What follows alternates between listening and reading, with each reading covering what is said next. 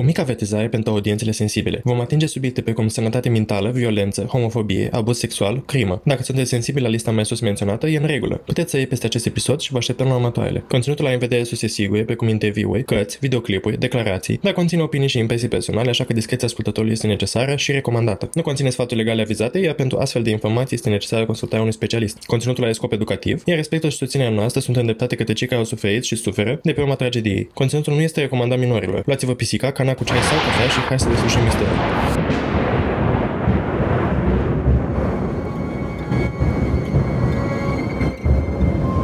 În toamna anului 2021, două pisici au început propriul lor podcast. Apoi au spus, pur, să se facă lumină în acest caz. Iar apoi am apărut noi, Cristina și Alex, pentru a transmite mai departe voința pisicească. Să ne facem așadar comozi și hai să vedem ce ne-au dus pisicile în această săptămână. Astăzi vorbim despre exorcizări. Vom aborda subiectul din perspectiva mai multor culturi și mai apoi discutăm două cazuri cu o finalitate tragică. Amintim de cazul lui Annelies Michel și cazul de la Tanaco. Bună! Salutare!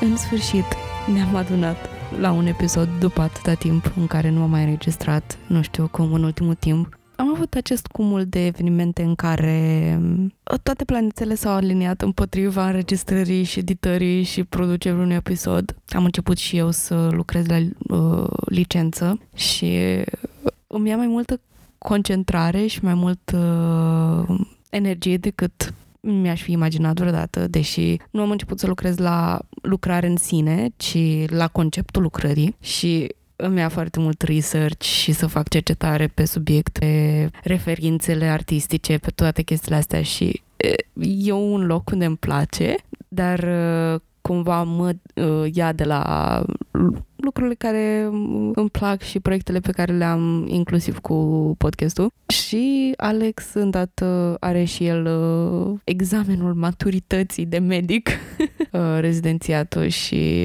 am fost amândoi cam în uh, apă fierbinți în ultimul timp. Da, într-adevăr.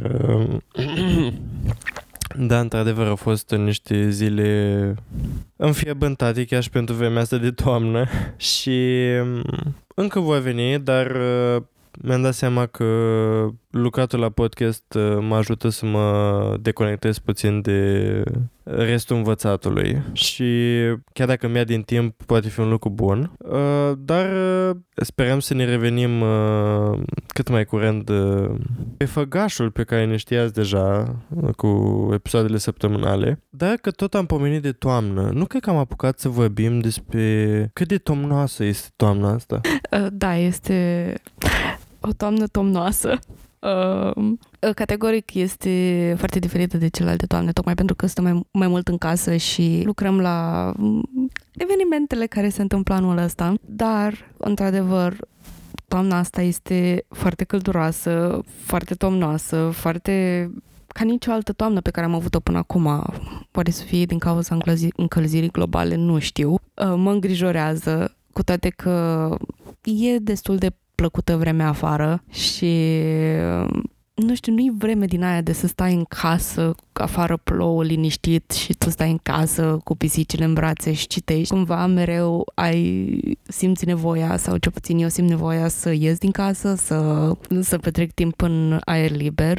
Cam, cam astea sunt activitățile din toamna asta. Nu știu despre tine. Eu în ultimul timp m-am pus pe citit, pentru că și așa e o activitate de toamnă, în principal. Bine, a trebuit să citim oricând, dar eu mi imaginez cititul ca stând într-un loc călduț, toamna, cu un cappuccino lângă și citind uh, o ce pică la mână. Dar în principal cărți de groază. Anul trecut știu că am citit uh, Salem Slot de Stephen King și mi-a plăcut. Da, anul ăsta, tot anul, de, de fapt, de ziua mea, uh, anul trecut, la începutul anului, am primit uh, un voucher la Cărturești și um, de fapt un gift card mai mult și mi-am luat mai multe cărticele cumva plănuite pe, pentru anul ăsta pe care mi le doream să le citesc de mult și mi-am luat și uh, atunci, țin minte, una, una dintre cărți a fost uh, Cimitirul Animalor de Stephen King și tot anul am fost atât de tentată să o citesc și am zis nu, o las pentru octombrie, pentru toamnă, pentru că Stephen King merge cu toamna și cu vremea asta ploioasă, mai sumbră, mai așa. Nu avem parte de ea, dar dacă e tot octombrie, n-am de gând să citesc Stephen King în uh, decembrie. Am alte cărți plănuite pentru atunci. Mi se pare impresionant cât de complexă și cât de multe fațete ia această carte impresionant pentru că nu sunt obișnuită ca Stephen King să abordeze aceste subiecte foarte um, profunde, foarte cu care necesită un nivel de analiză mai amănunțit.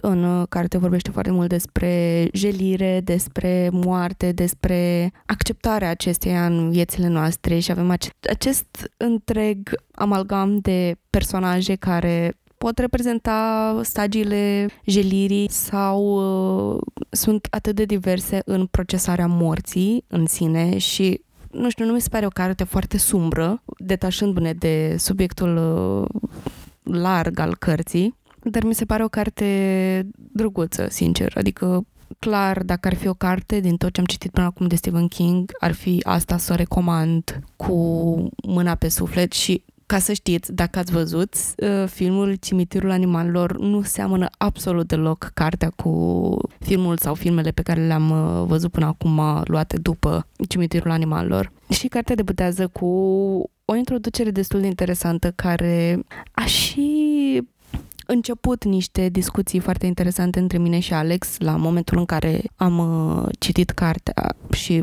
imediat ce am deschis-o, Alex era lângă mine în bucătărie și am citit din pasaj și țin minte că am avut o discuție destul de interesantă și cred că și vouă v-ar plăcea această pagină din carte, așa că o să vă citesc și vreau să îmi spuneți cum vi se pare.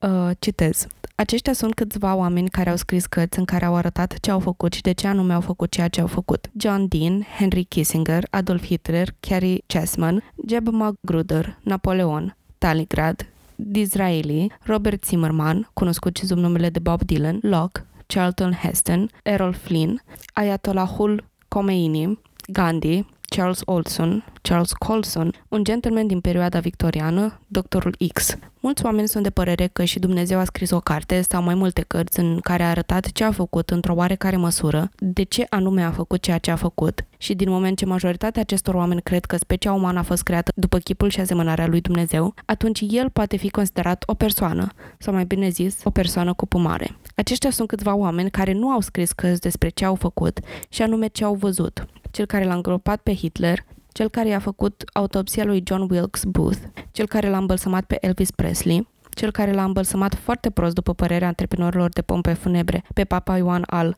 23-lea, cei vreo 40 de ciocli care au curățat Johnstown, cărând de acolo saci plin cu cadavre, strângând pahare de hârtie cu țepușe folosite și de îngrijitorii din parcuri când atună gunoaile, împrăștiind muștele. Cel care l-a incinerat pe William Holden, cel care a acoperit cu aur cadavrul lui Alexandru cel Mare ca să nu putrezească, cei care i-au mumificat pe faraoni. Moartea este un mister, iar înmormântarea este un secret. Deci mi se pare atât de... Mi s-a părut și la momentul ăla și în acest moment mi se pare atât de interesant insight-ul ăsta, pentru că, într-adevăr, nimeni nu vorbește despre persoanele care iau parte la acest proces de trecere a spiritului uh, la cele veșnice, dacă e să ne luăm după majoritatea religiilor. Pentru că în cele trei zile în care, sau în funcție de religie, în cele câteva zile cât corpul este înainte de a fi înmormântat sau incinerat, spiritul încă se mai află în uh, lumea noastră și nu de puține ori uh, s-au notat uh, experiențe foarte interesante ale celor care îmbălsămau acele corpuri sau cele, cei care îngropau sau săpau groapa sau în fine. Și alt aspect interesant al acestui uh, take mi se pare faptul că de obicei nu cel care este îndeptățit să spună povestea o spune, ci alte persoane care nu au nicio legătură cu povestea sau nu au fost matore la poveste. De ce mai multe ori cel mai bine poate să-ți spună cum a murit o persoană, cel care a îngropat-o, cea care a îmbălsămat-o. Bine, în tradiție și acum cel care o face bio- autopsia. Dar de cele mai multe ori vedem când este o declarație de presă în legătură cu moartea unei persoane, se adună câțiva oameni la o masă care n-au văzut sau n-au nicio legătură cu acel caz și încep să discute, să scoate ipoteze. Și la fel s-a întâmplat și cu cei care au scris uh, Biblia inclusiv și pentru că niciunul nu a, f- nu a luat parte la îmbălsămarea sau la ducerea în, uh, în acea groapă a lui uh, Isus. Și mi se pare că Uite, de exemplu, femeile mironosițe care sunt îndreptățite să scrie despre experiența lor, despre cum l-au îngropat, cum dovada că l-au îngropat, n-au scris despre asta. Și mi se pare foarte interesant cum mereu persoana care ar trebui să scrie, nu scrie, iar toți cei din jur încep să își dea cu părerea la cum a murit în loc să întrebe persoana de față. Da, și aici răsare o întrebare de moralitatea adevărului, știi? Adică cine deține adevărul suprem? Pentru că adevărul e cât de mult ne putem baza pe o entitate pe care nu o putem neapărat simți sau cunoaște, astfel încât să primim răspunsurile pe care le merităm. Acum, pentru unii oameni funcționează asta, pentru unii oameni nu funcționează. În mod evident, pe personal, nu funcționează pentru mine. Mm, mi se pare că dacă ar fi o persoană care să știe adevărul, dintre persoane care au rămas, pentru că, uite, avem exemple cum ar fi Elvis Presley sau uh, masacrele de la Jonestown, care sunt oameni care au văzut și care au fost în primă mână implicate în aceste cazuri. Adevărul, într-adevăr, stă în mâna celor care au murit acolo și care au uh, experimentat tragedia până în uh, ultimul minut, până în ultima secundă și ai acești oameni care dețin acest adevăr al postmortemului în care au văzut ceea ce s-a întâmplat și mulți nu ne gândim, adică cel puțin până am citit asta, nu m-am gândit la asta. Chiar am făcut episod pe masacrul la Jonestown, vă trimit acolo și nu m-am gândit, nu știu de ce, nu m-am gândit nicio secundă la persoanele care au trebuit să se descurce cu ceea ce a rămas în urmă după tragedie și că oameni probabil au trebuit să curețe ceea ce s-a întâmplat acolo și să treacă și ei prin această traumă de a uh, procesa, de a filtra, de a internaliza acest eveniment. Și din nou, dacă e să luăm și exemplul cu persoanele cu care au murit în uh, circumstanțe întoielnice, de altfel se zice despre Elvis Presley, există o grămadă de conspirații în jurul morții lui, la fel și cu Marilyn Monroe și cu toți ceilalți cine, cine, cine are acest adevăr? Cine are cunoștințele din locul faptei mai corecte și mai exacte decât persoanele care au trebuit să îmbălsămeze persoanele alea, să le scoată din locul în care au murit, să vadă scena în care au murit cu ochii lor. În final, cred că povestea lor și partea lor de uh, contribuție în acest puzzle pe care mulți oameni încearcă să-l, să-l pună împreună și mereu lipsește câte o piesă. Cred că al lor ar fi piesa lor ar fi un, un element esențial. Și, și de asta mi-a plăcut foarte mult că începe o discuție totuși și aici avem uh, o multidimensionalitate în uh, acest paragraf, în aceste paragrafe și sper și voi să, adică oarecum da, am venit aici și l-am citit și sper și voi să, să, să vă fi plăcut și sincer recomand cartea să o citiți mai departe pentru că mereu stăteam și mă opream și citeam lui Alex câte un paragraf și mai citeam câte o secvență și mai citeam câte o pagină și mai numai nu, nu-i făceam un audiobook ca să, ca să valorific cât de mult îi uh, citeam din carte, pentru că, într-adevăr, e plină de, de aspecte interesante și consider eu importante pentru a procesa viața, pentru că, pentru că din viață moartea este o parte și din nou, mă repet, amalgamul de personaje care sunt în carte au fiecare câte un mod de a-și procesa sentimentele legate de sentimentele legate sentimentele, sentimentele legate de moarte. Avem un copil care nu poate să accepte faptul că se poate întâmpla asta oricând, oriunde. Avem uh, un alt personaj care nu consideră moartea a fi ceva natural și total corect să se întâmple oricând, oriunde și avem acest uh, medic care tocmai consideră că moartea este cel mai natural lucru, chiar și mai natural decât uh, nașterea. Și foarte interesant este că și aduce și partea de înmormântare și de uh, procesarea morții în mai multe culturi și există tot așa foarte multe paragrafe și de asta aș zice că este o carte dintre cărțile mai valoroase a lui Stephen King, pentru că știu că el spune despre el că este Big Mac-ul literaturii, adică face într-adevăr cărți multe și de consum și uneori se vede asta, adică poți confirma asta prin cartea mai târziu de, pe care am citit anul trecut și din nou nici n-am, nici n-am n-am putut să, să citesc foarte mult din uh, Apocalipsa pentru că mi s-a părut pur și simplu plictisitoare și doar atât. A fost, uh, a fost să fie. Și dar cartea Cimitirul Animalelor vă recomand să o citiți și să o procesați voi în uh, termenii voștri dacă na, vă descurcați bine cu această idee, temă centrală a, a proceselor uh, morții, fie că sunt ele mentale sau mai fizice. Dar uh, avem alt concept în episodul de astăzi, probabil din titlu v-ați dat seama, un alt, uh, o altă dimensiune a paranormalului și a existențelor în acest univers, și anume Alex, poți să ne spui mai multe despre asta? Da, și anume astăzi vom vorbi despre alt proces, mai puțin normal al existenței noastre, și anume procesul prin care o persoană poate fi posedată și mai târziu exorcizată de puterile religioase ale culturii din care face parte acel om. Da, și Procesul de exorcizare este un proces uh, prezent în majoritatea culturilor, inclusiv la noi și nu, nu chiar atât de mult a trecut de la cazul uh, de la Tanaco și de cele mai multe ori uh, este în cadrul acestor procese un război între știință și religie, care de obicei nu ajunge nicăieri, pentru că nu e așa, nu pot opri o persoană de la a crede că în persoana dragă sau în altă persoană este un duh necurat. Și aceste datini provin din înaintea erei noastre și sunt foarte vechi și foarte greu de dezrădăcinat. Și, bineînțeles, orice persoană poate să creadă ceea ce își dorește.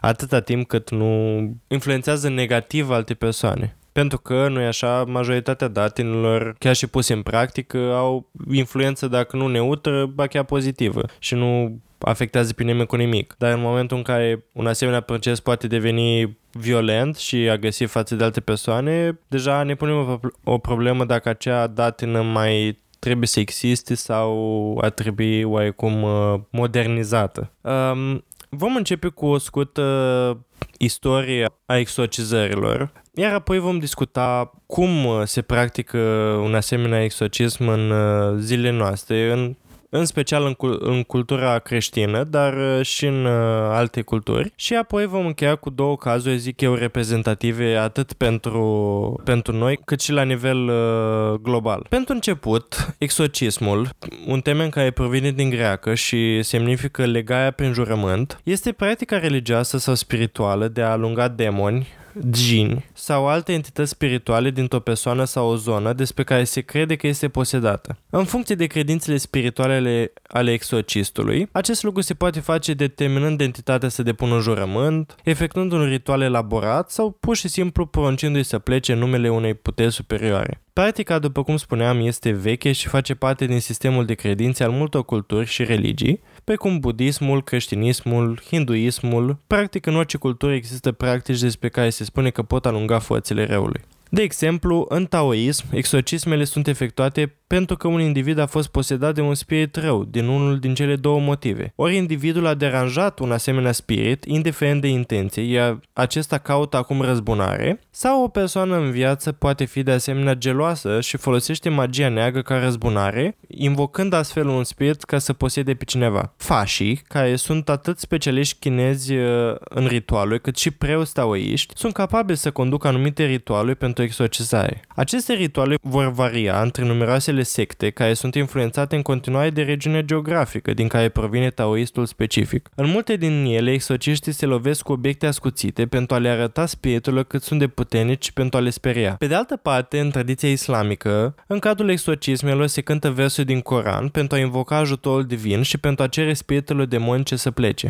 Acest proces are mai multe faze. Inițial, eliminarea oricăror distrageri, cum ar fi instrumentele muzicale și bijuteriile de aur. Se îndeplinește de către exorcist. Apoi, toate imaginile din cameră care se crede a permite îngerelor demonici să intre sunt eliminate. Vindecătorul îi spune apoi posedatului și familiei că totul se întâmplă prin voința lui Dumnezeu și că el este doar un mediator, menționând de asemenea că alte forme de vindecare, cum ar fi prin vrăjitorie, nu sunt acceptate de islam. Vindecătorul determină apoi dacă clientul este posedat sau nu și încearcă să intre într-un dialog cu spiritul. Vindecătorul poate întreba spiritul despre tipul său, dacă este fantomă, gin, diavol, demon, îl întreabă despre religia sa, sexul său sau motivul posesiei. El întreabă de asemenea pe posedat, nu pe spirit, despre visele și sentimentele implicate în uh, acele vise. După aceea, vindecătorul se curăță singur camera și le cere oamenilor din cameră să facă același lucru. Mai apoi, exorcismul propriu-zis începe prin a recita versete coranice în funcție de tipul de spirit. Alte tratamente includ folosirea mierii și a apei ca ritual de purificare pentru a curăța sufletul și trupul de păcate. În creștinism, exorcismul este practica de a alunga sau a scăpa de demoni. În practica creștină, persoana care efectuează exorcismul, cunoscută sub numele de exorcist, este adesea un membru al bisericii creștine sau un individ care se crede că este uh, dăruit cu puteri sau abilități speciale. Exorcistul poate folosi rugăciuni și material religios, cum ar fi formule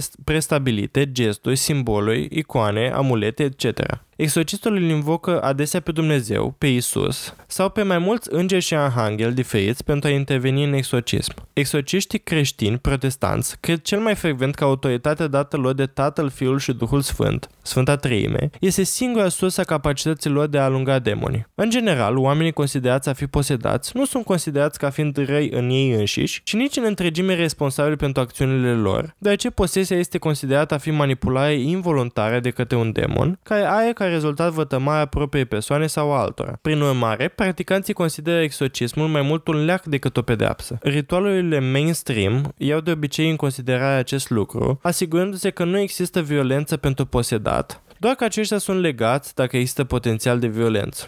Cu toate acestea, există versete biblice care transmit implicit că posesia demonică poate fi voluntară, așa cum este exemplificat la indivizi pe cum Iuda Iscarioteanul, care s-a supus de bunăvoie diavolului. Exorcismul solicitat și efectuat a început să scadă în Statele Unite până în secolul al XVIII-lea și a avut loc rar până în a doua jumătate a secolului al XX-lea, când publicul a văzut o creștere bruscă din cauza atenției mass mediei pe care exorcismele o obțineau. A existat o creștere cu 50% a numărului de exorcisme efectuate între începutul anilor 1960 și mijlocul anilor 70. Biserica Ortodoxă Răsăriteană are o tradiție bogată și complexă de exorcizări. Practica este urmărită din relatările biblice despre Isus, expulzând demonii și îndemnându-și apostolii să alunge diavolii. Biserica vede posesiunea demonică de mijlocul principal al diavolului de a înrobi omenirea și de a se răzvăti împotriva lui Dumnezeu. Creștinii ortodoxi cred că obiectele, precum și indivizi, pot fi posedate. Ca și în alte biserici creștine, exorciștii ortodoxi expulzează demonii invocându-l pe Dumnezeu pe numele lui Isus Hristos. Spre deosebire de biserica romano-catolică, care are o unitate special instruită de exorciști, toți preoții bisericii ortodoxe sunt instruiți și echipați pentru a efectua exorcisme, în special pentru sacramentul botezului. La fel ca omologii lor catolici, preoții ortodoxi învață să distingă posesiunea demonică de bolile mentale, și anume observând dacă subiectul reacționează negativ la moaștele sau locurile sfinte. Toate cărțile liturgice ortodoxe includ rugăciuni de exorcizare și anume moliftele Sfântului Vasile și cele ale Sfântului Ioan Gură de Aur. Teologia ortodoxă are o viziune unică expansivă asupra exorcizării, crezând că fiecare creștin întreprinde exorcizarea prin lupta lor împotriva păcatului și a răului. Și aici îl citesc pe arhiepiscopul Iacovos din uh, Grecia.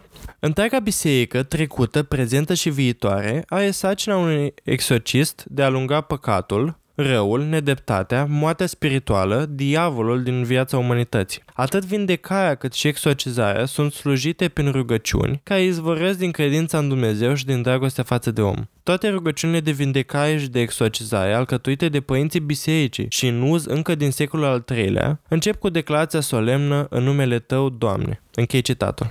În plus, mulți creștini ortodoxi subscriu la superstiția Vascanii sau ochiul rău sau de ochi, cum se spune la noi în țară, în care cei care adăpostesc gelozie intensă și invidie față de ceilalți le pot aduce rău, asemănător cu un blestem și sunt de fapt posedați demonic de aceste emoții negative. Această credință este cel mai probabil înrădăcinată în păgânismul precreștin, deși biserica respinge ideea că ochiul rău poate avea o asemenea putere, recunoaște fenomenul ca fiind nedorit din punct de vedere moral și spiritual și, prin urmare, o țintă pentru exorcizare. Acum vom intra mai în detaliu în ceea ce privește ritualul de exorcizare atât creștin cât și din alte tradiții, deoarece cazurile discutate vor conține detalii în legătură cu aceste practici. Ascult Crime Pisici Cafea, un podcast de true crime tradus direct în limba pisicească. Pentru mai multe discuții și momente petrecute cu gazdele noastre Pric și Câlți, vă așteptăm pe Instagram și pe TikTok la crime.și.pisici.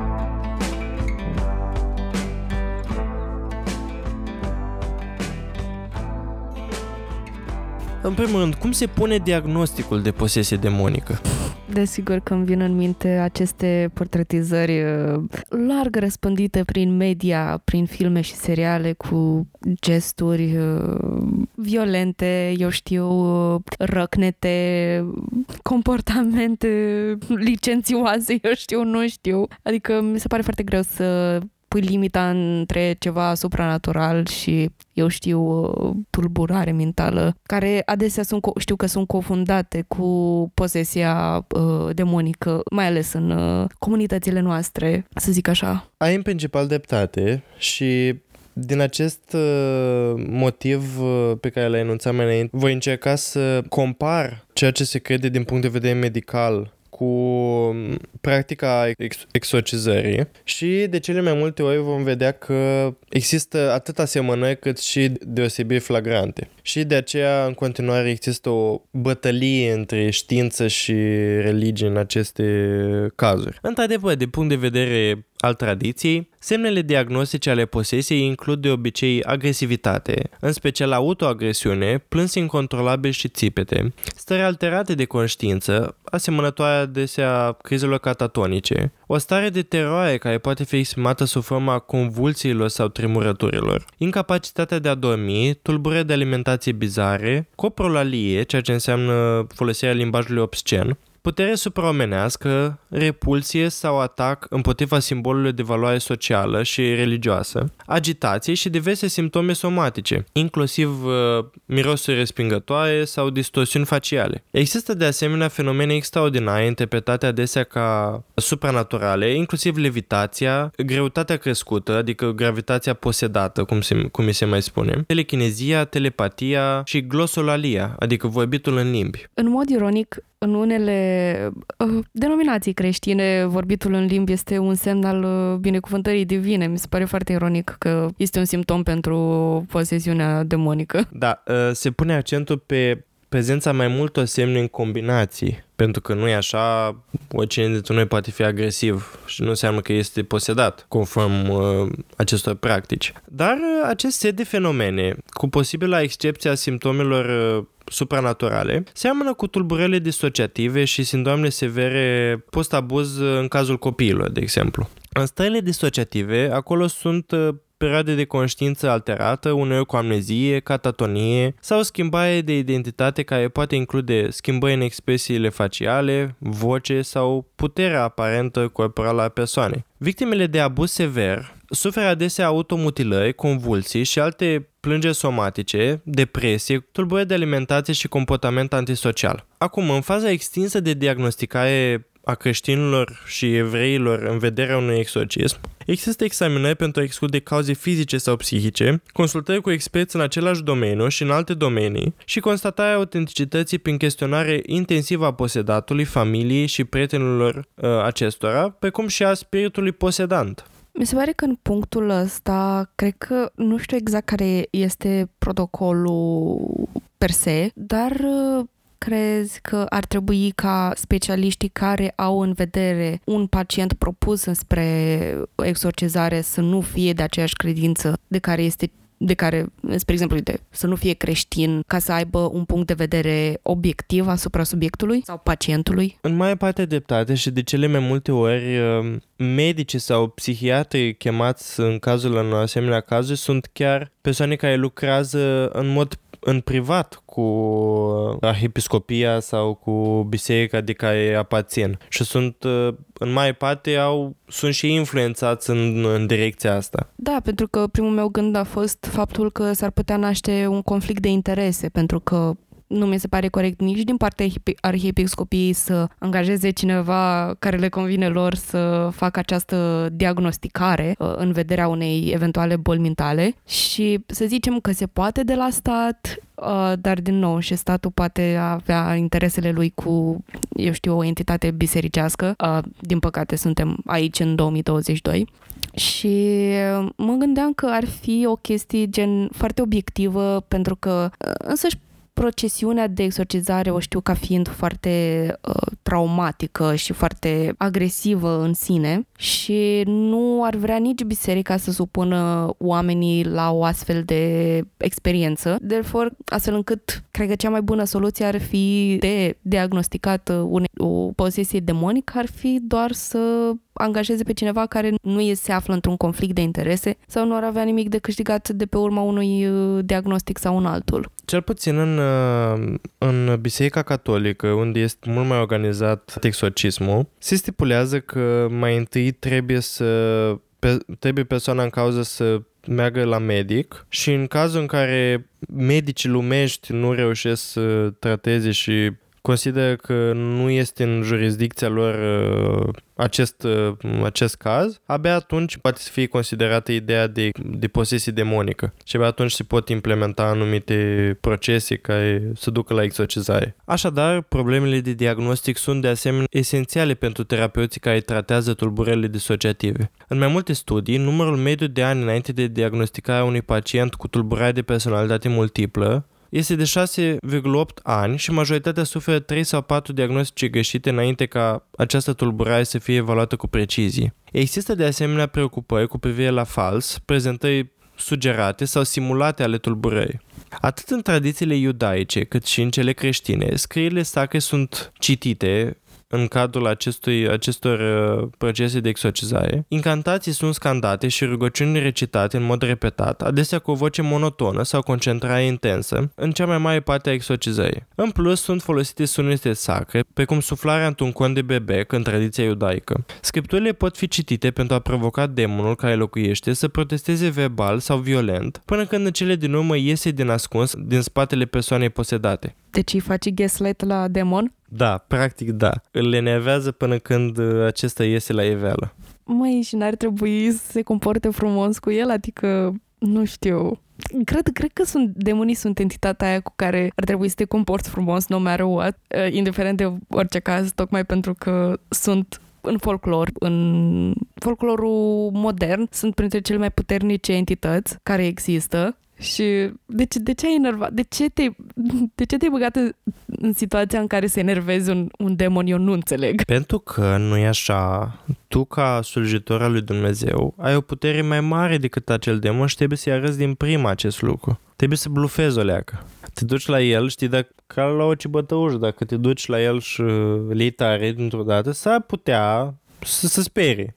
S-ar putea. Se crede că recitările de asemenea distrug puterea spiritului și stabilesc autoritatea zeității exorcistului. Într-o relatare evreiască, rabinul a pronunțat nume de forțe angelice pozitive conform unei formule care includea repetarea lor în mod normal și din apoi înainte. Deși rugăciunile și incantațiile nu sunt folosite în psihoterapie cu pacienții cu tulburări disociative, procedurile hipnotice sunt folosite adesea în care se repetă anumite cuvinte cheie sau expresii similare cu o voce liniștitoare monotonă. Vedem așadar asemănările dintre cele două practici și cum aceste două pot să nu fie atât de diferite pe cum uh, par la prima vedere. Indicii pentru ieșirea din transă pot fi duși pacientului și sunt mai ales utile atunci când disocierea interferează cu conducerea sau cu sarcinile necesare. De exemplu, atunci când o persoană simte că se disociază, poate să spună un anumit cuvânt cheie și acest cuvânt cheie să fie finalul crizei disociative. Hipnoza este folosită pentru a crește sentimentul de siguranță al pacientului, pentru a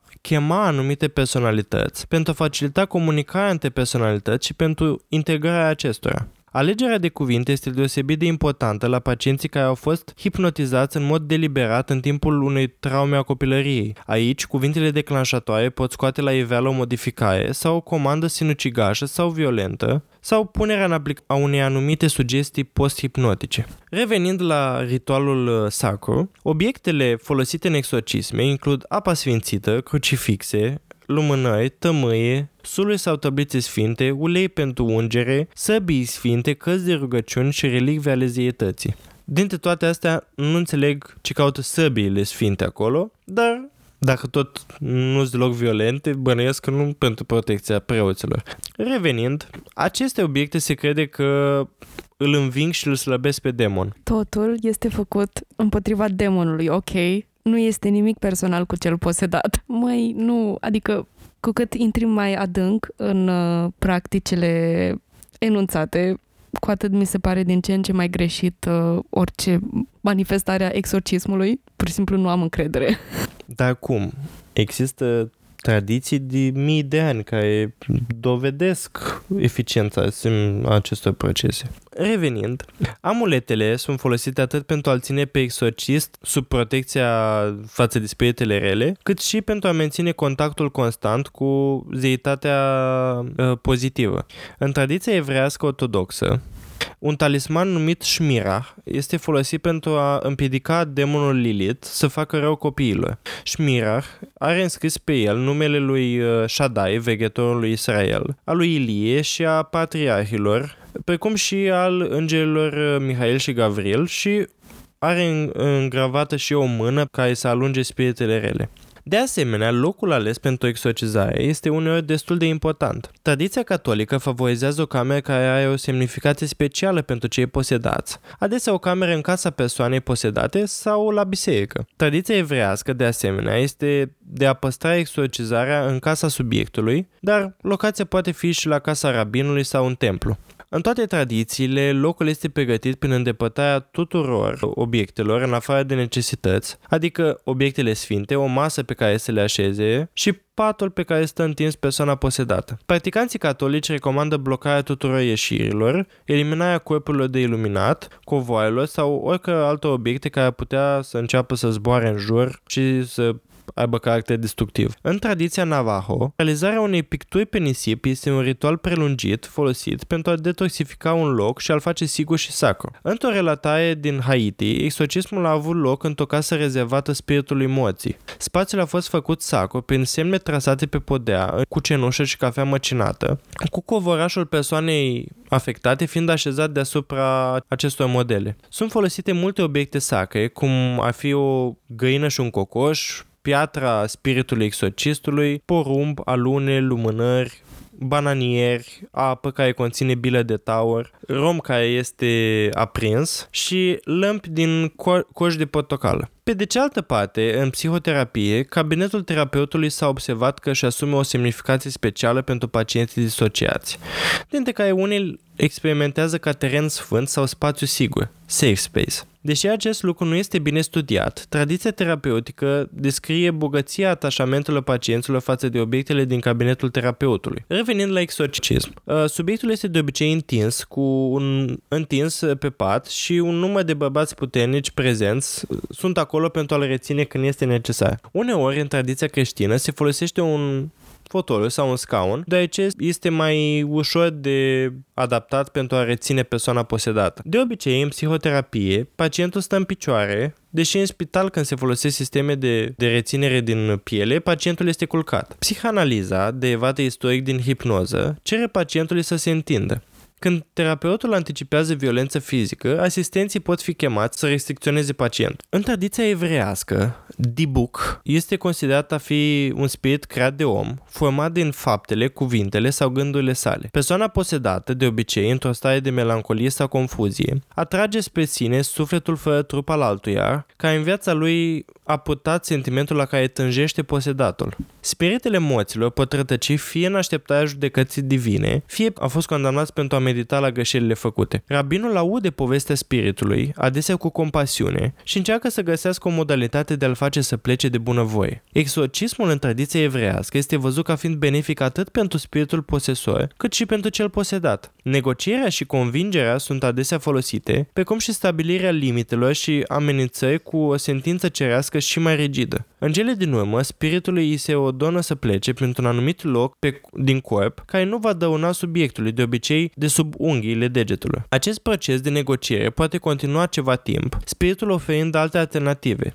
El poate pretinde că a plecat sau poate promite de asemenea că va fi amabil cu persoana posedată. În cele din urmă, spiritul acceptă să plece singur cu îndeplinirea anumitor condiții. Numai mie mi se pare că uh, ritualul de exorcizare la evrei este mult mai pașnic? În afară de faptul că spiritul este conjurat să plece pe sub unghii, care mi se pare foarte dureros, da, adică tranzacționează în mod uh, fair, în mod corect, în mod, uh, într-un mod în care ambele părți să fie avantajate, uh, și partea posedatului, dar și posesorul, dacă pot spune așa.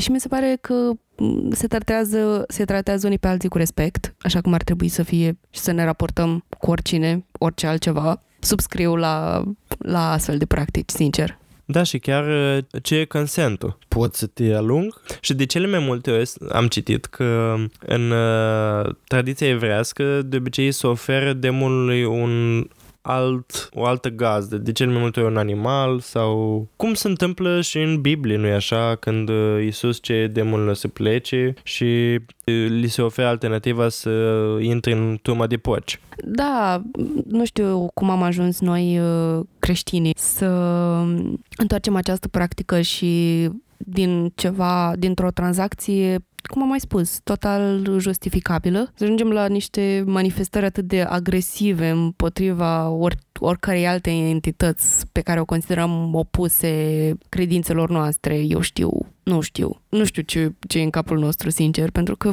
Asta mi se pare cea mai, cea mai rezonabilă soluție decât să îl iei, să aduci săbii, mai știu eu ce, să-l legi, să-l contorsionezi, să mai știu eu ce se mai face pe acolo, pentru că în mare parte când am văzut, adică sunt și pe internet și peste tot uh, videoclipuri și declarații și de toate care expun experiența um, unei persoane exorcizate și, într-adevăr, exorcizările creștine sunt foarte, uh, foarte agresive. Până la urmă, de ce? Unu, nu discutăm acum dacă aceste entități există sau nu. Doi, dacă tot ai o cale amiabilă care funcționează și care, din nou, ca creștini luăm Biblia ca, ca literă de lege, de ce să nu ne comportăm ca Isus, să exorcizăm în mod respectuos cum o făcea și el, știi? Adică nu, nu, nu țintim să fim perfecți ca el, nu știu. Poate că am înțeles greșit eu. În tradiția creștină, în acest ritual specific, sunt folosite anumite rugăciuni și odată ce ce numele spiritului și alte informații sunt obținute, acestuia îi se poruncește cu autoritate să plece cu anumite cuvinte după cum urmează. Citez. Poruncesc oricărui duh rău în numele lui Dumnezeu Tatăl Atotputernic, în numele lui Isus Hristos, al său singur Fiu, și în numele Duhului Sfânt, ca să te depătezi de la această creatură a lui Dumnezeu și să te întorci la locul care te-a numit și acolo să rămâi pentru totdeauna. Închei citatul. Există multă luptă în acest proces cu această comandă trebuind repetată de mai multe ori și cu o luptă intensă a voințelor care se desfășoară între demon și preot, transpunându-se în final în lupta între Satan și Dumnezeu, prin care este torturat atât sufletul cât și la un oarecare nivel și trupul celor posedați. Demonul va folosi multe tehnici pentru a confunda exorcistul, pentru a răni posedatul și pentru a-l demoraliza din nou pe preot. Observăm că este foarte importantă uh, găsirea numelui uh, demonului care a posedat persoana, pentru că astfel cumva exorcistul are mai multă putere asupra uh, demonului.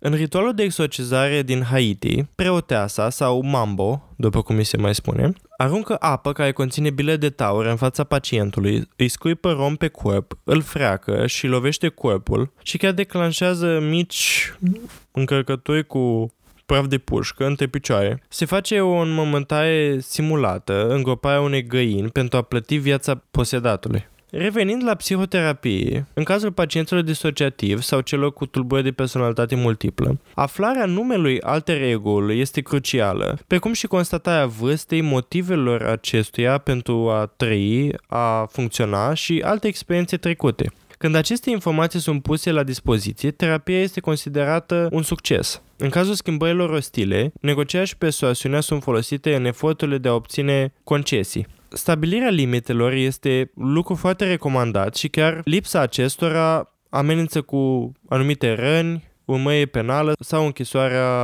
în unele cazuri. Expulzarea unei, perso- unei personalități alternative nu este recomandată în psihoterapie, deoarece integrarea acestor alte reguli este scopul acestei terapii, nu scoaterea unor anumite personalități. Pentru că se consideră că în cadrul tulburărilor de personalitate multiplă, persoana se scindează în mai multe personalități, toate făcând parte din spectrul uh, psihic al acelei persoane. Cu toate acestea, există unii care recomandă ca anumite tipuri de alter ego în special cele care reprezintă o rudă decedată sau cele induse hipnotic de agresori să-și păzească secretele, trebuie expulzată mai degrabă decât integrată. Mă întorc puțin la exorcizarea din Haiti, care e la un alt nivel, trebuie să recunosc, adică praf de pușcă între picioare, ce e asta, măi? Lăsați oamenii să-și trăiască viața fără praf de pușcă între picioare. Uh, și apoi uh, îmi place foarte mult uh, practica în psihoterapie pentru că, din nou, mă fascinează foarte mult uh, latura asta și um,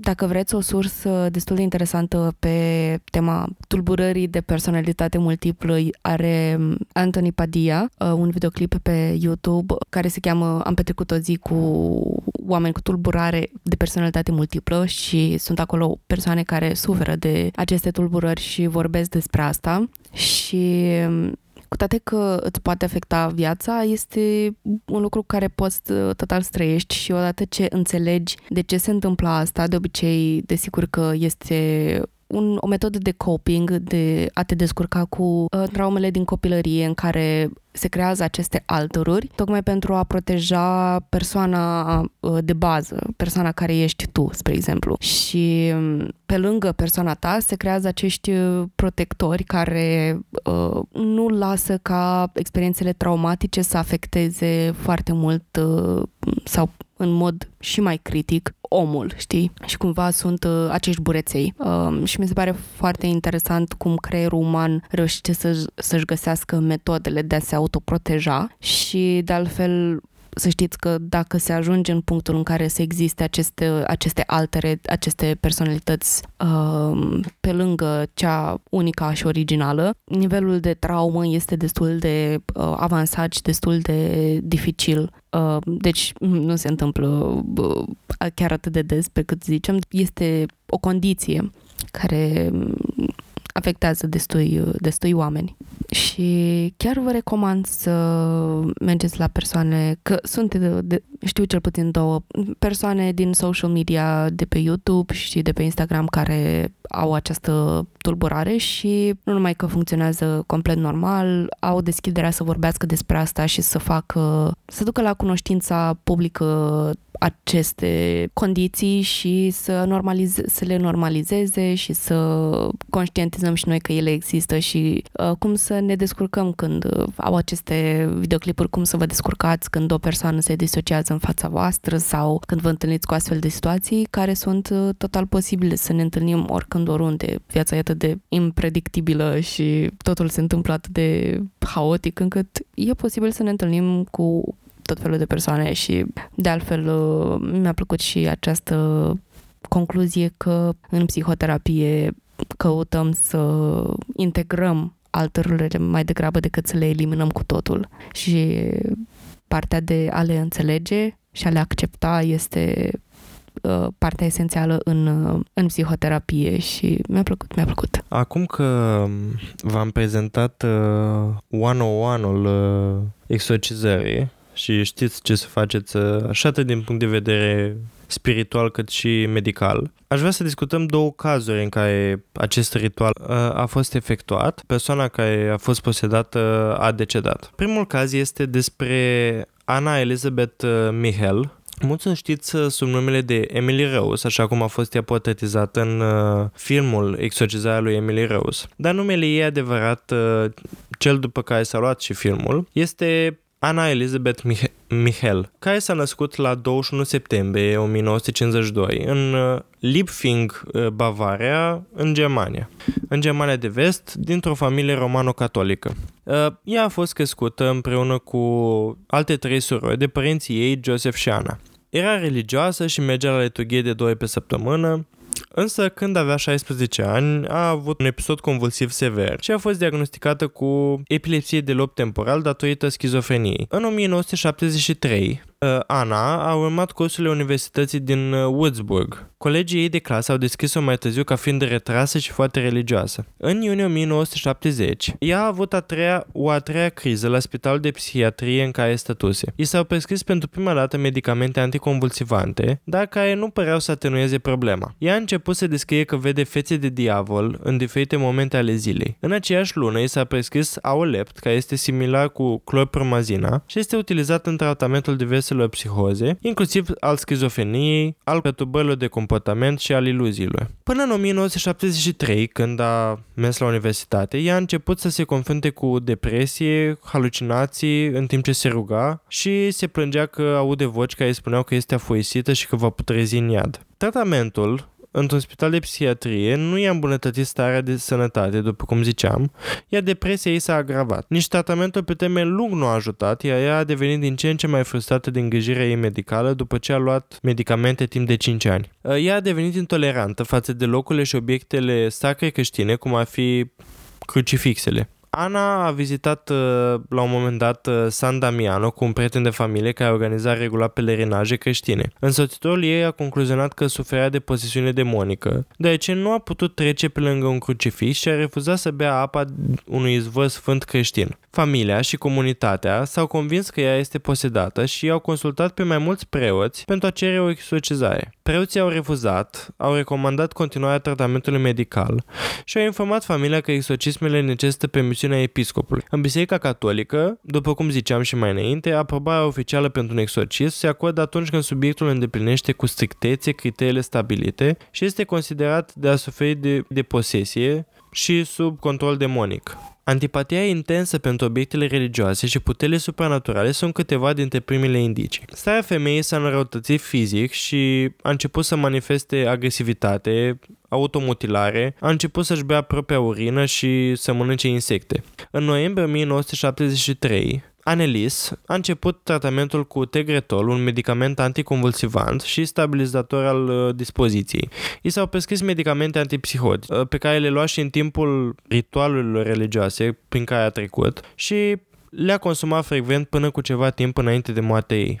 În ciuda faptului că a luat aceste medicamente neuroleptice, simptomele s-au agravat și a început să mârie, să vadă demoni și să arunce lucruri. În ceea ce urmează, voi pune o înregistrare a modului în care ea vorbea la momentul uneia dintre exorcizări.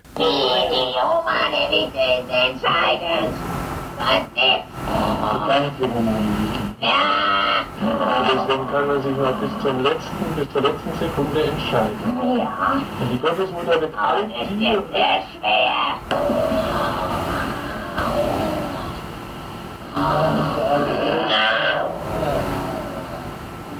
Sehr schwer. Du bist also bald raus. Ja, Wann bist du raus? bald, sehr bald. Morgen bist du In bald dem Monat. Uh, cam așa suna Annelies în, uh, în acele momente. Uh, preotul Ernst Alt a declarat că ea nu arăta ca un epileptic și că nu a observat-o să sufere crize de epilepsie. El a crezut că suferea de posesiune demonică și l-a îndemnat pe, pe episcopul local să permită o exorcizare. Într-o scrisoare către Alt, din 1975, Anelis a scris, citez, Nu sunt nimic, totul despre mine este deșertăciune. Ce ar trebui să fac? Trebuie să mă perfecționez. Roagă-te pentru mine. Închei citatul. Și de asemenea, odată i-a spus, vreau să sufăr pentru alți oameni, dar asta este atât de crud.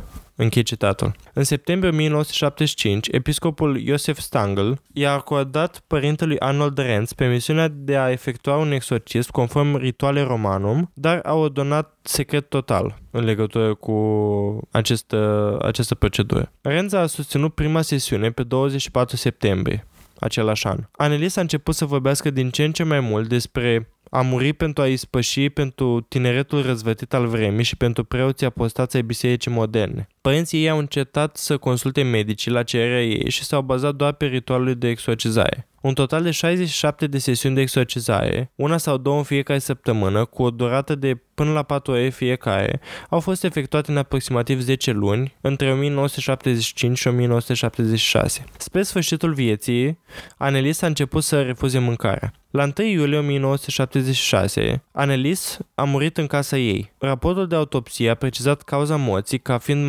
malnutriția și deshidratarea severă rezultate din aproape un an în stare de foamete în timp ce s-au îndeplinit ritualele de exorcizare. Ea cântărea 30 de kilograme, avea genunchii uh, rupți din cauza genuflexiunilor continue, nu se putea mișca fără asistență și s-a raportat că a fi contactat și pneumonie. După o anchetă, procurorul a susținut că moartea lui uh, Anelis ar fi putut fi prevenită cel puțin cu o săptămână înainte ca aceasta să se întâmple. În 1976, statul i-a acuzat pe părinții și pe preoții lui uh, Anelis, Ernst Alt și Arnold Renz, pentru omucidere din neglijență. Părinții au fost apărați de renumitul avocat al apărării uh, de la Nürnberg, Erich Schmidt-Leichner, uh, iar apărătorii preoților au fost plătiți de biserică. Statul a recomandat ca niciuna dintre părțile implicate să nu fie închisă. În schimb, pedeapsa recomandată preoților a fost o amendă, în timp ce acuzarea a concluzionat că părinții ar trebui să fie scutiți de pedeapsă, deoarece au suferit suficient. După proces, soții Michael, au cerut autorităților permisiunea de a exuma rămășițele fiicei lor, deoarece aceasta fusese îngropată în grabă, nejustificată, într-un sicriu ieftin. La aproape 2 ani de la înmormântare, pe 25 februarie 1978, rămășițele au fost uh, mutate într-un sicriu nou de stejar, căptușit cu tablă. Rapoartele oficiale afirmă că trupul prezenta semne în concordanță cu deteriorarea unui cadavru de vârsta respectivă. Familia și preoții au fost descurajați să vadă rămășițele lui Anelis. Părintele Renț a declarat mai târziu că a fost împiedicat să intre în morgă de către cei prezenți. Uh, mormântul uh, femeii rămâne în ziua de astăzi un loc de pelerinaj. Numărul de exorcisme sancționate oficial a scăzut în Germania în urma calvarului, în ciuda sprijinului papei Benedict al XVI-lea pentru o utilizare mai largă a practicii în comparație cu cea a predecesorului său, Papa Ioan Paul al II-lea, care în 1999 a năsprit regulile pentru a permite doar cazuri rare de exorcizare. La 6 iunie 2013, un incendiu a cuprins casa în care locuise femeia. Deși polițiștii locali au stabilit că este vorba despre un caz de incendiu accidental, unii localnici au pus incendiul pe seama exorcizării. Din punctul meu de vedere, nici părinții, nici în special preoții, nu au fost uh, suficient de sancționați pentru ceea ce au făcut, pentru că cu toate că trupul are și partea spirituală în întregul lui, nu putem ignora în totalitate și partea fizică care ține de îngrijiri medicale. Și cu toate că, în mod evident, ea a fost diagnosticată cu anumite tulburări înainte de a fi propusă pentru exorcizare, Totuși, acestea, aceste diagnostice și cercetările mai departe nu ar fi trebuit să fie oprite odată cu începerea exorcizărilor. De altfel, normal, când te simți rău și ești în, trăiești într-o deziluzie și nu mai ești o persoană uh, care funcționează fiziologic, uh, trebuie ești îngrijită din afară. Iar refuzând mâncare, normal că următorul pas era să moară din cauza malnutriției, deshidratării și așa mai departe. Cred că dacă convingerile erau atât de puternice în privința posesii demonice, puteau măcar să colaboreze cu medici astfel încât să se îngrijească de corpul ei, să trăiască. Pentru că la o adică dacă o supui, nu-i dai de mâncare în mod voit și nu faci nimic, stai pur și simplu și te uiți la ea cum se stinge în fața ochilor tăi și nu e nicio acțiune pentru a îmbunătăți situația, practic ai contribuit la moartea ei, ai omorât-o pentru că ai privat-o de mâncare și de, de hidratare și chiar dacă ea nu-și dorea să facă asta, este de, de datoria ta na, să te îngrijești de un bolnav care nu se poate auto-îngriji din cauza condiției sale mentale și trebuie să iei atitudine în privința asta, trebuie să contactezi uh, persoanele specializate în problemele medicale. Mi se pare puțin stupid motivul ăsta că uh, mormântarea ei a fost făcută pe fugă și nu a fost băgată într-un sicriu uh, mai scump și sicriul ei a fost prea ieftin. Like, niciodată n-am înțeles obsesia sicriului. Like, deja sicriile sunt atât de scumpe și lumea își dorește să dea o grămadă de bani pe ele. Like, să vrei un sicriu ieftin făcut din patru pereți și nu găsești. Um, și nu înțeleg chestia asta. La, la un moment dat mi-ai spus tu că a fost uh, pusă într-un uh, sicriu de stejar căptușit cu tablă și mă gândesc că poate chestiile astea, eu știu, ar fi speciale în intenția de a contenționa cadavru sau spiritul posedat de spiritul care a posedat uh, a posedat-o pe Annelies uh, mi se pare foarte, foarte dubios ceea ce s-a întâmplat de la moartea lui Annelies uh, încolo. Bine, e tot dubios tot cazul și mi se pare total greșit cum a fost uh, abordat uh, per total. Uh, acum nu sunt specialist în medicină ca să îmi dau cu părerea cum ar fi trebuit ca cadrele medicale să se fi descurcat mai bine cu condiția lui Annelies. Cred că înțelegerea noastră asupra condițiilor cu viză psihiatrică nu se află în, în locul unde ar, ar trebui să fie la momentul actual.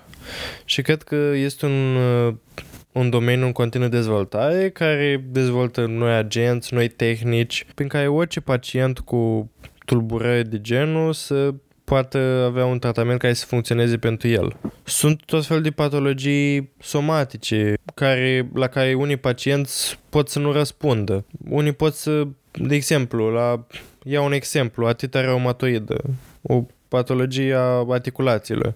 Unii pacienți pot să răspundă la primul agent terapeutic care le se dă, alții pot să răspundă la al zecilea. Nu este o, o regulă că acel medicament trebuie să aline suferința tuturor, din păcate. Pentru că toți, noi așa, suntem diferiți. Și toți trecem prin procese diferite și prin schimbări diferite. Și de asta cred că într-adevăr, poate fi justificată panica ei, cum că nu funcționează terapia, dar totodată ea fi trebuie să știe, sau medicul ar fi trebuie să-i spună, că nu mereu aceste terapii au efectul scontat și că uneori este necesară de ajustarea multor medicamente și multor doze pentru ca efectul să fie cel dorit. Îmi pare rău că am avut această concluzie a cazului pentru că clar a fost uh, foarte chinuită și tulburată din toate punctele de vedere și oarecum din nou simt că acest uh, spațiu sigur pe care biserica îl creează pentru unii oameni, așa zis, așa zis spațiu sigur, pentru că din nou, pentru unii oameni poate să funcționeze, pentru alții nu, dar uh, din câte mi-ai spus tu despre Anelis, părea că era destul de, se simțea în siguranță în uh, mediul bisericesc și e trist cum tocmai acest mediu failed her. A, a eșuat să îi asigure tot ce trebuia să îi asigure, chiar și lucruri de bază cum ar fi mâncare și apă. Poate că nu mai avea poftă sau nu mai dorea sau uh, era prea bolnavă ca să mănânce, acest loc sigur trebuia să îi asigure și îngrijirile medicale de bază la care toată lumea ar trebui să avem acces. Dar uh, am auzit că astăzi avem parte de două cazuri și al doilea caz unul foarte special pentru că este primul caz din România pe care l-am abordat pe podcast. Asculți Crime, Pisici și Cafea, un podcast de true crime tradus direct din limba pisicească. Pentru mai multe discuții și momente petrecute cu gazele noastre pric și câlți, vă așteptăm pe Instagram și pe TikTok la crime.și.pisici. motiv de, de sărbătoare în comunitate. Da, este un caz care s-a întâmplat uh, sub ochii noștri, în casa noastră, cum s-ar putea spune. Și, din păcate, nu este foarte diferit de cel al uh, lui Anelis, cel puțin din punct de vedere al deznodământului. Și vorbim astăzi despre um, povestea tinerei de 23 de ani, Irina Cornici, cunoscută prin intermediul cazului exorcizării de la mănăstirea Tanacu. Povestea ei începe în satul natal, Perieni, unde s-a născut, în 1982. Uh, Avea un frate Vasile care era cu 2 ani mai în vârstă decât ea. Familia, fiind una săracă, a făcut tot ce a putut pentru a-i crește. Tatăl Irinei, Ion Cornici, a fost condamnat la 4 ani de închisoare pentru furtul unei găini. Nu a suportat pedeapsa și a decis să-și pună capăt zilelor, ceea ce a și făcut. Tânăra Irina, în vârstă de 2 ani, era acasă când a asistat la sinuciderea tatălui ei. Mama ei era o alcoolică violentă și nu putea să-i crească singură pe Vasile și Irina, astfel că a ajuns la orfelinat. Frații au fost luați de serviciile sociale și trimiși la- la un orfelinat din Bârlad. În perioada aceea, orfelinate din România erau adevărate centre de groază. Viața celor doi avea să fie una grea, deși aveau grijă unul de celălalt. Putem să discutăm cât de incorrectă, nici nu știu cum să-i spun, frustrantă idee faptul că omul meu a fost băgat la închisoare pentru patru ani, pentru un pui, pentru o găină. Wow, mi se, nu, mi se pare mi se pare, nu mi se pare imposibil pentru că uh, trăim în România, țara tuturor posibilităților, nu-i așa? Dar pentru un, o găină și m-a, m-a dus cu gândul și la, așa ca o comparație, nu foarte departe de noi în Italia, știu că dacă furi mâncare sau o pâine sau ceva, știu că nu ai nicio repercusiune pentru că este un drept uman să mănânci și cum să ajungi la închisoare că vrei să pui niște mâncare pe masa copiilor tăi care și așa probabil trăiesc de pe o zi pe alta și scap vai de capul lor pentru că, vai doamne, nu pot să cred. Hai să trecem mai departe. Vine anul 1990, când la orfelinatul în care locuiau, urma să apară un personaj. Atunci este momentul primului abuzului pe care le-a suferit uh, Irina. Uh, un fotograf german, Joachim Pfaff, venea la orfelinat sub motivația unui documentar despre orfelinate din România. Nimeni nu știa însă că acesta avea ante- antecedente de abuzuri sexuale cu minori. A fost ba chiar încarcerat uh, de două ori pentru întreținerea unor relații sexuale cu minori. Uh, În schimb, la noi nici măcar nu s-au închisit să verifice și neamțului i s-a permis să petreacă timp cu copiii fără supraveghere. Irina se număra printre fetele tinere care au fost fotografiate în ipostaze erotice în scopul pornografiei infantile. Cinci ani mai târziu, când Irina avea 14 ani, copiii din orfelinat au fost duși în tabăra de vară din Tălăsmani, din județul Vaslui. Un consilier de 20 de ani, numit Manix, care a crescut și el în orfelinat, avea propria lui cameră departe de celelalte. În fiecare seară, el punea o fată să vină la el și le abuza sexual.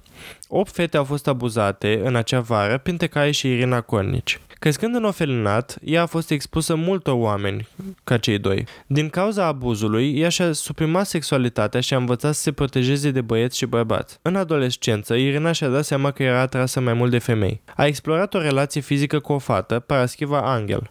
La acel moment, legea din România nu permitea astfel de relații, cele două riscând chiar închisoarea. După o perioadă mai liniștită și adopția Irinei de către o familie mai în vârstă, la 19 ani aceasta pleacă în Germania pentru o perioadă. Aici avea să lucreze ca babysitter, dar nu pentru multă vreme. Revine în țară și împreună cu fratele ei, Vasile, pleacă în căutarea fostei sale partenere, Paraschiva, plecată la o mănăstire din împrejurimi. De notat că ea a venit din Germania cu foarte mulți bani, bani pe care voia să-i folosească împreună cu Paraschiva pentru aș uh, crea o viață împreună. Însă a aflat că Parascheva se călugărise, lucru pe care îl făceau foarte mulți uh, copii care trăiau în orfelinate, pentru că nu e așa, atunci când ești din orfelinat, nu ai nimic. Nimeni nu te angajează și nimeni nu îți oferă o mână de ajutor și de cele mai multe ori biserica este acolo pentru a te ajuta este de lăudat această inițiativă de cele mai multe ori. Așadar, Paraschiva a ajuns la mănăstirea Tanacu. Aceasta era situată în nord-estul țării, în satul cu același nume. Cel care conducea așezământul monahal era Daniel Petru Corogeanu, în vârstă de 29 de ani. Acesta a fost ieromonahul din Tanacu, ceea ce înseamnă că a fost și călugă și preot în cadrul Bisericii Ortodoxe. Într-un final, convinsă de Parascheva, decide să rămână și ea aici. La câteva zile după sosirea ei, Irina a luat Sfânta Împărtășanie și a făcut prima ei mărturisie. Era determinată să-și încredințeze viața în slujba lui Dumnezeu. Însă, nu după mult timp, Irina a început să audă voci, relatează măicuțele din mănăstire. Era convinsă că diavolul îi vorbea, că îi șoptea în cap. Conform relatărilor ulterioare, se spune că pe 9 aprilie Irina a avut o primă reacție violentă. Călugărițele și părintele Daniel au reușit să o imobilizeze imediat. Au împrumutat o mașină de la cineva din sat și au dus-o până la Vaslui unde au internat-o la spital. foarte perfect până acum. Mă întreb dacă Paraschiva știa că Irina era uh, atrasă de femei, nu a contribuit în vreun fel în comportamentele de dublă, pentru că deja cred că în punctul ăsta toți asumăm ceea ce o să se întâmple cu Irina.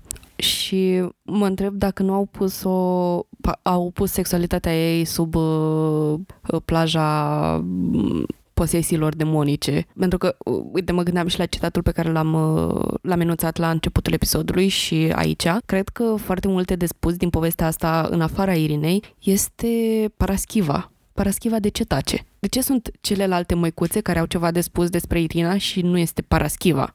Uh, e, e ceva aici de, de dezlegat. Vom vedea mai târziu și ce rol e Paraschiva în uh, toată povestea asta. Bineînțeles, un rol indirect, dar uh, îl vom explora și pe ăla. Dar uh, ajunsă la spital, călugărițile a fi spus personalului medical că Irina este un pericol pentru ea și pentru ceilalți și că nu mai poate sta la mănăstire. Datele acelor momente spun că, ulterior internării, un examen medical a concluzionat că Irina suferea de schizofrenie.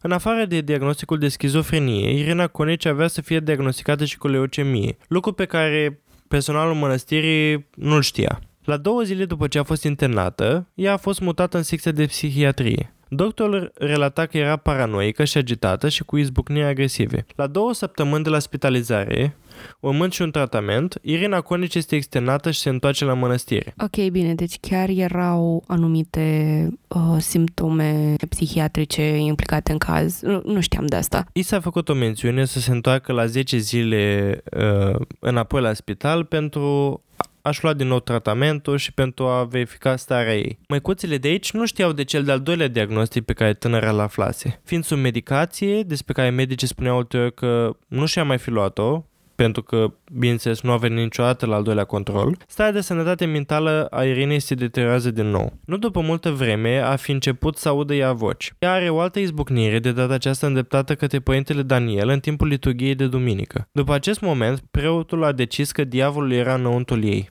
Era un singur lucru de făcut și acesta era că trebuia să fie exorcizată. Relatările localnicilor spun că preotul a mai avut alte practici, practici de exorcizare cu succes între anii 2001 și 2005. Decizia de a proceda la exorcizarea tinerei Irina Cornici avea să fie luată de părintele Daniel și de măicuța Nicoleta Acalianu. Datorită reacțiilor violente ale fetei, cei doi aveau să fie ajutați de Adina Cepraga, Elena Oțel și Simona Badanaș pentru a o imobiliza. Au reușit să o imobilizeze conform relatărilor și a fi forțat-o să bea apă sfințită. Tânăra a început să devină și mai violentă, atât fizic cât și verbal. La un moment dat, măicuța Nicoleta Calianu i-a fi pus un prozor pe gură ca să nu mai poată vorbi. Cu toate acestea, Irina Conici era încă violentă. Astfel că au construit un fel de targă, așezând două scânduri una lângă cealaltă și o a treia perpendiculară pe cele două, asemănătoare unui crucifix. Au legat-o pe Irina de cruce cu brațele întinse, folosind lanțuri și lacăte. I-au scos prosopul de pe gură și i-au acoperit gura, așa cum mai multe suse pretind, cu o bandă adezivă. Pe 14 iunie, la 5 zile după începerea exorcizării, părintele Daniel și călugărițele au dus-o pe Irina afară. Încă legată de crucifix, a fost dusă pe prizvorul bisericii unde au ținut o slujbă în cinstea ei, rugându-se ca demonii să-i părăsească trupul. După acest moment, a fi povestit părintele, au dat-o jos, au dezlegat-o și au așezat-o pe o pătură în curtea mănăstirii. Maicile au susținut că i-au dat niște pâine și ceai și că părea lucidă, dar la scurt timp după ce a mâncat, a leșinat. Măicuțele au constatat că respiră foarte încet, abia deloc. În scurt timp, Irina era inconștientă și nu răspundea la niciun stimul. Părintele Daniel este cel care a chemat o ambulanță de la Vaslui, care a sosit la timp. Cei de pe ambulanță au încercat să o resusciteze, dar nu au reușit. Irina Conici a fost declarată moartă când a ajuns la spitalul din Vaslui. În prima sa declarație, părintele Daniel a negat orice responsabilitate pentru moartea Irinei. El a fost citat spunând, era bolnavă și posedată. Am spus mai multe liturghii. Din punct de vedere spiritual, am făcut exact ceea ce trebuie. Conform unei rude de a Irinei Cornici, mătușa acesteia, fata a fost desfigurată și cu semne de violență pe tot corpul. Ulterior, autopsia Irinei a concluzionat că tânăra de 23 de ani a murit din cauza deshidratării, puizării și lipsei de oxigen. Ieromonahul și cele patru călugărițe au, care au asistat la exorcizare au fost arestați și acuzați de asasinarea Irinei. Părintele Daniel a spus că Irina nu a murit în mănăstire. Când a sunat la ambulanță, au dus-o la spital, nu la morgă. El a fost convins că a murit în ambulanță din cauza a ceea ce i-au făcut paramedicii. și anume anumite injecții cu adrenalină care se fac cu oricare persoane în stop cardiac. Ba chiar, la un moment dat, a fost angajat și un medic din partea arhiepiscopiei care a spus că părerea lui, în urma autopsiei, este că Irina a murit din cauza a prea multor injecții cu adrenalină administrate. Și de fapt a fost un stop cardiorespirator indus și că nu știe de ce nu, a, nu i-a fost ascultată opinia în, în instanță. Uh, în fine, când au văzut că varianta lor nu este luată în seamă, Biserica Ortodoxă s-a distanțat de evenimentul sordid prin publicarea unei declarații. În declarația oficială au numit acțiunile lui Corogeanu în Tanacu abominabile au arătat clar că acest tip de exorcizare nu era o practică acceptabilă în Biserica Ortodoxă Română și l-au exclus pe părintele Daniel din rândurile bisericii. Ulterior, instanța din Vaslui a condamnat pe Corogeanu la 14 ani de închisoare. Maica Nicoleta Acalianu a primit o pedeapsă de 8 ani.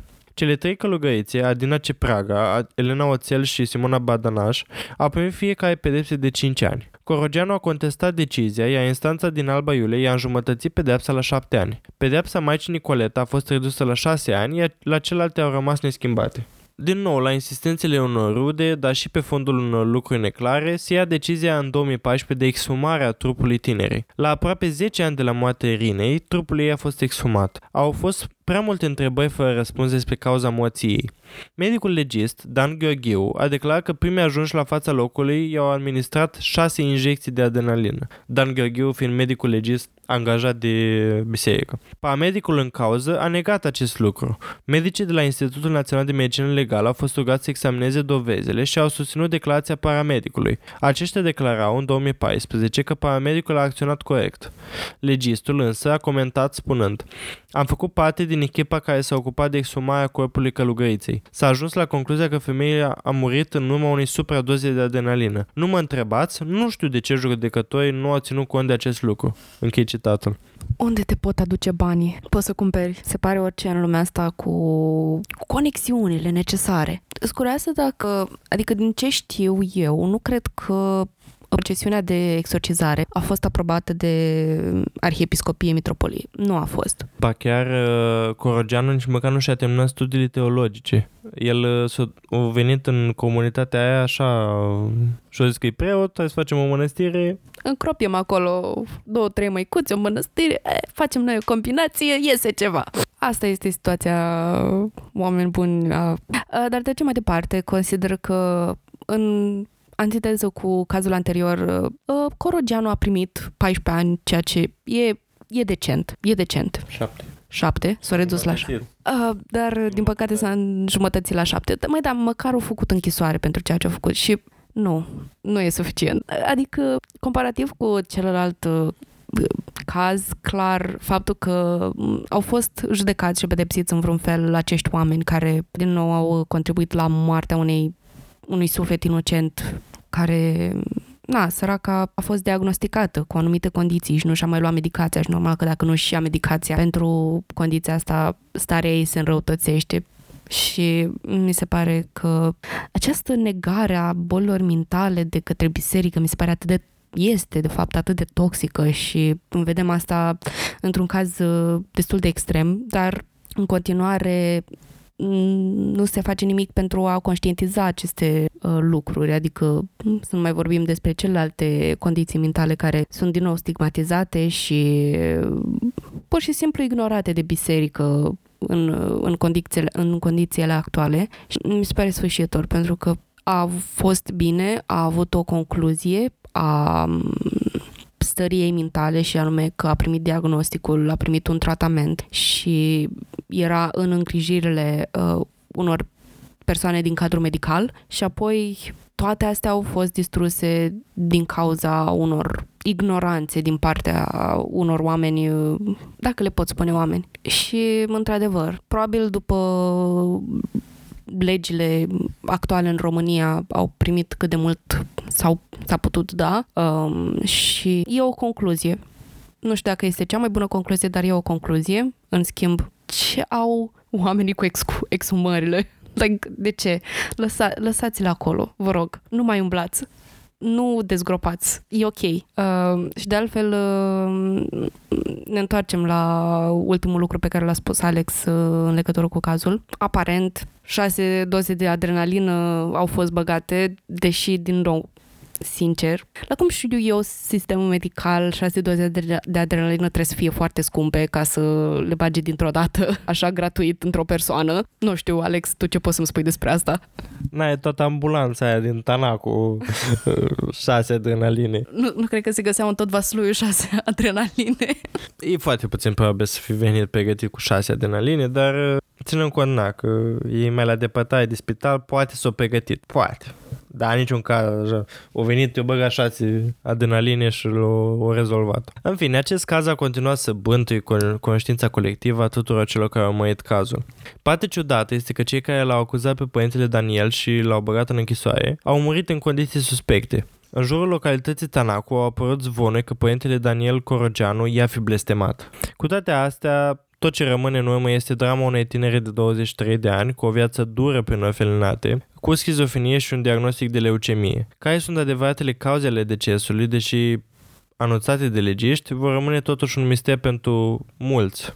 Într-adevăr, e trist.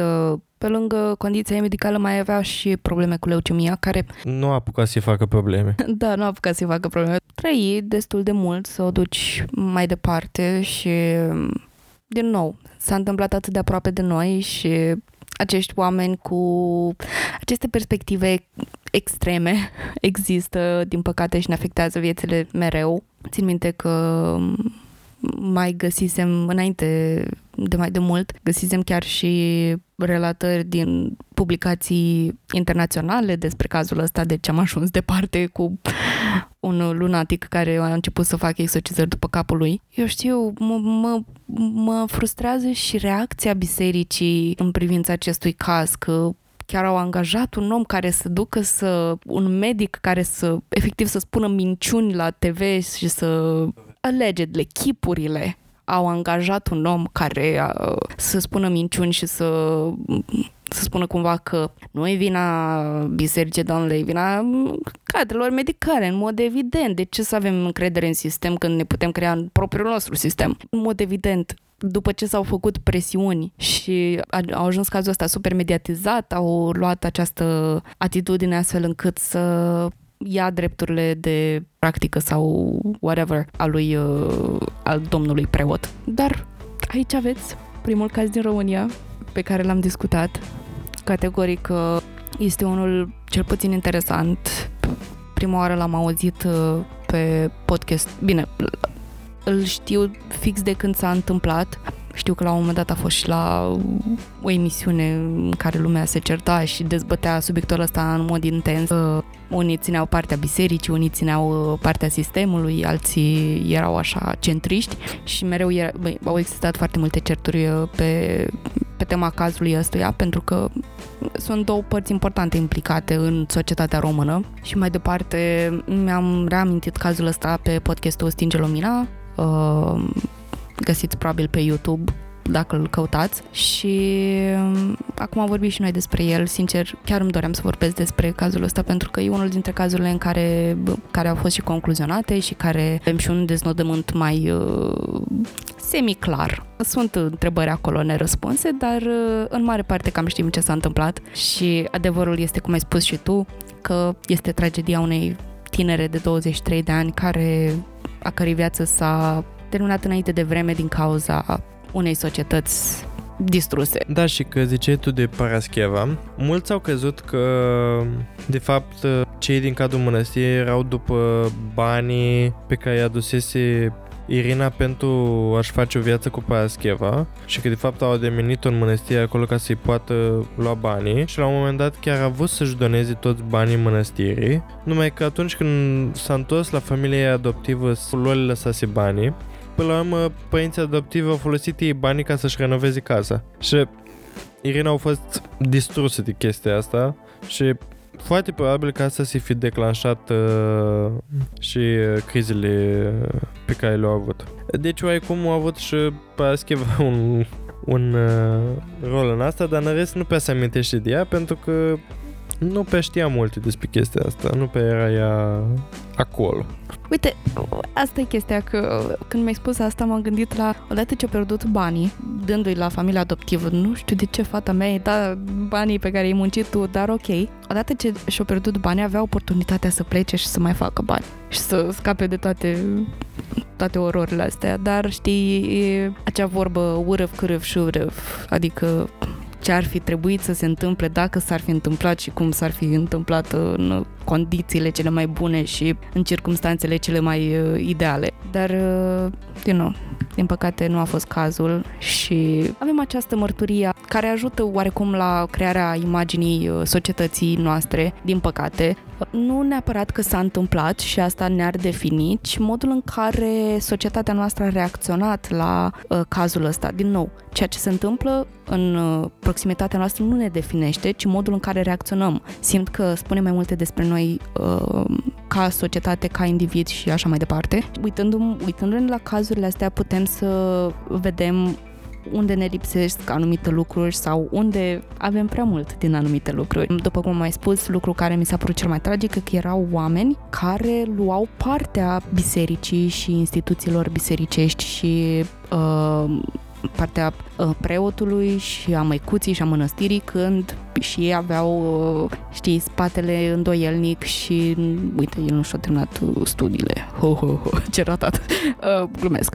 Vedem că există aceste personaje care nu sunt perfecte și, din nou, dacă idealizați un om, să știți că omul ăla nu este atât de perfect cum credeți voi că este. Vine pe lângă viața pierdută, plină de potențial a Irinei. Unul dintre cele mai tragice lucruri care s-au întâmplat în legătură cu cazul ăsta este modul în care societatea și oamenii din jurul nostru au reacționat în mod greșit. Au unii dintre ei, din fericire, sunt doar unii, uh, au reacționat în uh, apărarea uh, acțiunilor uh, făcute de mănăstire, pentru că nici asta nu poți să o pui neapărat în cârca bisericii, pentru că nu a fost uh, aprobată de biserică și uh, cumva a sărit peste biserică ca instituție, era acolo un, uh, un ecosistem al lor, știi? Trebuie să vorbim mai mult despre asta, simt, pentru că tindem ca societate română, română să punem uh, biserica și clerele și uh, ceea ce ține de religios undeva deasupra noastră, știi? Când adevărul este că nu sunt. Adică ce îi definește pe ei ca fiind mai superior nouă sau ce îi separă de ei și face mai bun faptul că țin de uh, spiritual față de filosofi care încearcă să explice lumea prin alte moduri sau prin oamenii, uh, cu oamenii de știință care, din nou, explică lumea în alt mod. Și mi se pare, mă enervează teribil chestia asta că uh, doar pentru că ei cred în ceva ce nu poate fi dovedit îi face instant mai superior față de oamenii care cred în ceva dovedibil sau uh, cred într-o o filozofie uh, aparte sau diferită sau așa mai departe și e o chestie cu care o să, o să mă lupt uh, și mă lupt de altfel în viața de zi cu zi că mai aud uh, în afară de cei care, în fine, în biserică care cred și eram, nu, nu, de ce, de ce, de ce le oferim acest piedestal pe care nu-l merită? Și nu, nu neapărat că nu-l merită, că nu cred eu în ceea ce spun ei sau așa, ci nu-l merită pentru că în realitate sunt doar niște oameni care își fac joburile, care încasează un salariu, care au anumite beneficii în societate, dar asta nu-i face mai superiori. nu știu. Da, true, adică sunt oameni ca și noi și ar trebui tratați ca atare. Dar, uh, din păcate, asta este societatea în care trăim și nu pe văd uh, să, să schimbe în bine în următorii ani. Ești dumăr. Da, așa că va trebui să încercăm fiecare cât poate să aduc o schimbare. Cam atât a fost uh, pe azi universul exorcismelor și sper că știți cum să practicați un exorcism acum și că la primele semne de abatere scoateți uh, săbiile sfinte și uh, rumul flambat și uh, vă apucați de treabă, da? Și de fapt, uh, uh, citiți aia în latină. Aia pare cea mai legit chestie, sincer, din uh, universul exorcismului. Uitați-vă la Supernatural, ok? Aia, aia pare mai, mai decent decât știți voi. Da, acestea fiind spuse, ne luăm la revedere și ne vedem în următorul episod. Vă așteptăm atunci, pa! Pa!